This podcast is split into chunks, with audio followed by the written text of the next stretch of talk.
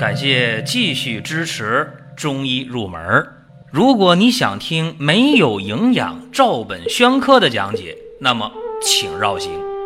中医入门是中医小白的入门神必备，让我们一起发现中医之美。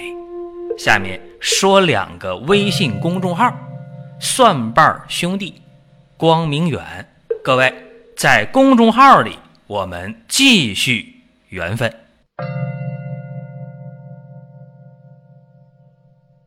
本期的话题是外用药高手。一说到外用药啊，大家想到今天去药店啊，会买一些治疗皮肤病的一些药膏啊，或者会想到一些眼科的眼药水啊，这是大家最先想到的外用药啊。或者大家说，哎，我治脚气啊，有些脚气膏什么的。实质上，外用药在中药也好、西药也好当中占的比例是非常高的，尤其是把外用药用到解决一些平时不好解决的病，那么这就是高手。今天我们讲一个古人啊，说李时珍。讲到李时珍，大家首先想到的又是一本书啊，光辉的巨著《本草纲目》。实质上，李时珍呢写的书多了，但是流传下来的不多。他花了二十七年时间写成的《本草纲目》，将近两百万字啊！这本书确确实实流传下来，是目前世界上最伟大的医药典籍，或者说是一个最伟大的药典吧，这个不为过，所以后人称它为药圣。但是李时珍还写过别的书啊，你看滨湖脉诀，还有什么奇经拔脉考，这两本书也留下来了，流传下来了。但是还有很多书啊没有流传下来，叫什么？叫佚失。换句话说，弄丢了。你看啊，像命门考啊、滨湖医案呢、五脏图论呢等等吧，就我知道这些名的书好几本都失传了，没了。今天我想讲李时珍，他是外用药高手，包括今年我们去看《本草纲目》的时候，这里边收载了一些滨湖医案当中的外用药的内容，想和大家去分享一下，我们今天还能用得上，所以才有意义给大家去讲。李时珍呢，他是出生在一个医药世家，他本人呢当过官，当过太医院的院判，所以呢这个人啊是非常有故事的一个人。李时珍为了写《本草纲目》啊，历经二十七年，参考了将近一千种古代的医药书籍，所以这个工作真的啊，在今天看来，你别说是一个人去干这工作啊，就是百八十人你去做这工作也是非常非常的不容易。多的不讲啊，咱们现在就讲李时珍在《本草纲目》当中收载的一些外用药的用法，大家听一听。这些方法呢应该是在他写的另一本书叫《滨湖医案》当中，但这本书失传了，咱们只能在《本草纲目》当中看到一些。我们知道这个外用药啊，它的用药的理论和内用药不一样。我们口服药还可以按君臣佐使我们去分析，外用药就不是了。外用药啊，它直接通过咱们的皮肤啊、毛孔啊，来透达里边的经络气血当中，甚至进到脏腑当中去发挥作用。当然有人不服气啊，说不对吧，说那我贴一块膏药，啪我贴上了，这块膏药假如是二十克的重量，那我贴了一天之后了，我把膏药揭下来了，我上秤一称重量，哎还是二十克呀，甚至没准重量比二十克还高了呢，对吧？你的一些出的汗呢，一些这个皮肤上的一些分泌物粘下来了，所以有人就提出不对，这个根据这个质量守恒定律啊，你这贴膏药贴皮肤上了，这膏药重量没减轻啊，就说明没有药物进去进到我这身体里边去，所以这个外用药不科学，外用的膏药不科学。这个呀不能这么去分析。药物啊它可以通过皮肤毛孔向内去渗透啊，去调整内在的脏腑经络和气血，是这样一个作用。包括今天我们用一些外用药的时候，必须要有一些透皮剂或者一些渗透剂。咱就说那鸡眼膏吧，治鸡眼的，那里边有个成分叫水杨酸，对吧？干啥呢？软化角质的，对吧？让药往里渗透的。包括今天我们用一些眼科的用药，眼药水，往往里边贵的眼药水里边，中药眼药水都有什么熊胆或者麝香。干嘛呢？大家说那明目啊，其实熊胆和麝香还有作用呢，它有穿透性啊。我说这个是西医的话，就穿透性，它能穿透眼睛的角膜屏障，把这药能送到眼睛里边去，这个特别重要。如果你渗透不进去的话，你怎么发挥作用啊？包括今天我们讲啊，说买那个麝香虎骨膏，今天还叫麝香虎骨膏啊，但是那个麝香虎骨膏上边那个药的封面上画那个，往往就不是老虎啊，画的是豹这一类的动物啊，像老虎但不是老虎，为啥？没有虎骨啊，对吧？那虎骨它真的就能够有非常好的渗透性。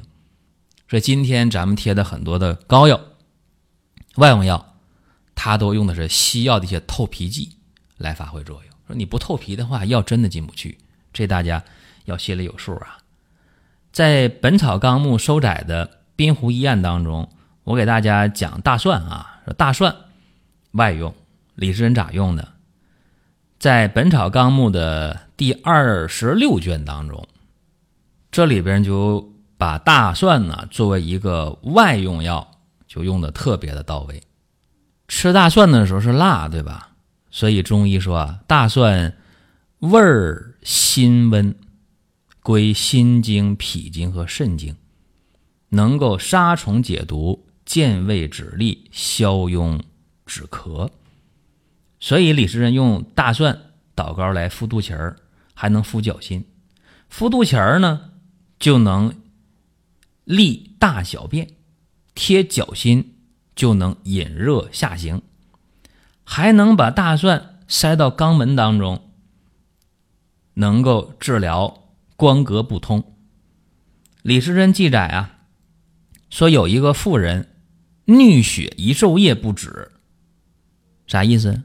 衄血呀、啊，就鼻子出血了，一天一夜了，血还没止，用很多方法不好使，叫诸治不效啊，啥方法都不好使了。李时珍一看，好，用大蒜捣碎了敷脚心，用上什么效果呀？即时血止，怎么样？立刻血就止住了啊。所以你看今天民间啊治疗鼻出血还用这个方法呢。鼻出血了，好，大蒜一捣碎往脚心一敷，哎，来止血。那大蒜捣泥敷脚底的涌泉穴，到底为啥就能止血呢？大蒜呢，它能够宣窍通闭，利五脏，能引火下行，能去除虚火，能够上病下治。所以说啊，那些虚火上炎导致的鼻子出血、鼻衄，还有虚火导致的口腔溃疡，不是实火啊，不是说你吃的这个燥热的了、大鱼大肉了，吃这个一些这个高热量的食物了，或者喝酒了导致的口腔溃疡，那个不行，是虚火导致口腔溃疡。哎，或者牙龈肿痛啊，用这个大蒜敷脚心的涌泉穴，它就管用。大家说脚心是不是脚掌的正中心呢？这个错误啊，涌泉穴在前脚掌的中心，有个人字纹那个中心的位置，找不到也不要紧，今天上网很方便，一搜啊，涌泉穴，哎，前脚掌中心，这就可以了。李时珍呢，除了在《本草纲目》当中讲过这个大蒜的外用法，包括今天一说啊，还有实际意义，大家还能用。实质呢也讲到过吴茱萸外用的方法，这是《本草纲目》第三十二卷里边。吴茱萸干啥呀？咽喉肿痛、口舌生疮，用吴茱萸末加醋调好了，贴在脚心的涌泉穴，一夜便愈。翻一下呢，就是过了一晚上好了。大家奇怪啊，说吴茱萸咋这么厉害呢？加醋一调就厉害呢？实质上，吴茱萸啊和醋调好了，贴在涌泉穴也是引火归元。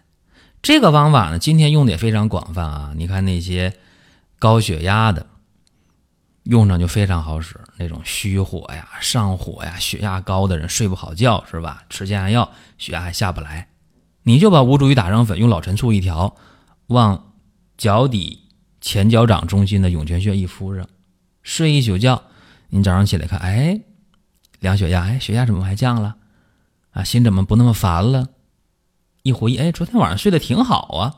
所以说，这样的方法啊，都是李时珍给我们记载下来，我们去用的。包括我刚才讲的吴茱萸啊，还有大蒜的这个敷脚心的外治方法，在以往我们医话连篇的视频当中，我给大家也讲过。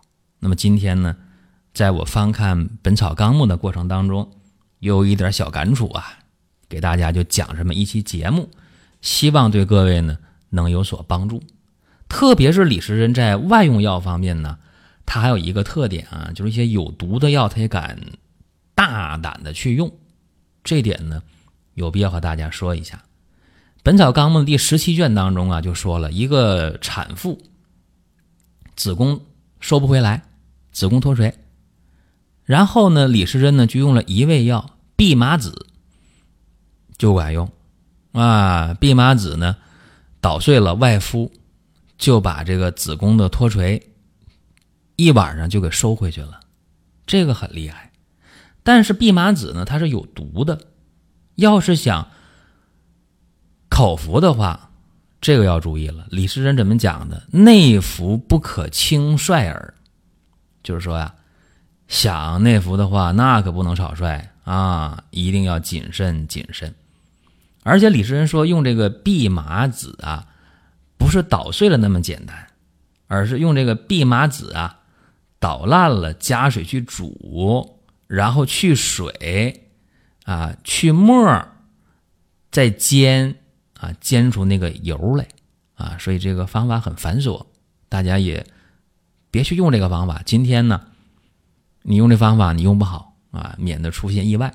我只不过说一下，李时珍呢，他的外用药用的是非常非常的到位，既可有常规的、安全的、无毒的方法，也敢用有毒药，但是呢，用到点儿上了，效果也就出来了。包括刚开始节目一开头讲的啊。我说今天咱们一看外用药这几个字啊，眼药水、脚气膏、皮肤科用药啊，外用的多。实质上刚才我说我说眼药当中，你看那个熊胆呢、啊、包括麝香啊，它都是透皮的啊，有这种穿透性，穿透眼睛的角膜屏障，把药带进去，有这么一个作用。实质上眼科当中还有两味常用药啊，三味常用药吧，硼砂、海飘消、炉甘石。你就今天在眼科用药当中，这几味药也非常常见，并且这几味药啊，在《本草纲目》的第九卷当中也有记载，炉甘石啊、海飘消啊、硼砂呀都写过。所以我们今天的用药啊，仍然是站在古人的肩膀上，我们去开发新药，我们去更好的造福于当今这个时代。所以也希望大家呢，在用药的过程当中，要知道中医中药它不是一个人一时之间有多大的贡献，是一代又一代的人通过不断的去用，把那些有效的东西逐渐的就积累下来、传下来，而且不断的去优化，把很多有毒的或者无效的、副作用大的药逐渐逐渐的就淘汰啊，就放到一边了。所以以前有人问，哎，你这中药有啥大数据双盲对比实验呢？等等等等啊，我也说过这个事儿。我说，所谓大数据，你研发一种新药的周期十年八年说了不起了，而且你所谓的大数据的这种随机双盲实验，无非也就是几百人用这个药试一试好使不好使。这和中药漫长的几千年的应用，数以亿计的人去用，哪个大哪个小不言而喻。所以这是咱们今天啊讲了点题外话。如果大家想听什么内容，可以给我们留言互动，然后我们有选择性的给大家去安排这些要求。另外，今天是九月八号，距离我们生活馆的高方节结束还有一天的时间，明天最后一天了。高方节呢是秋季进补啊，成年男女大家可以去用鹿胎膏和鹿鞭膏，而且是二送二任意组合啊，这个机会很难得。各位，我们下一期节目接着聊。下面说两个微信公众号，蒜瓣兄弟、光明远，各位在公众号里我们继续缘分。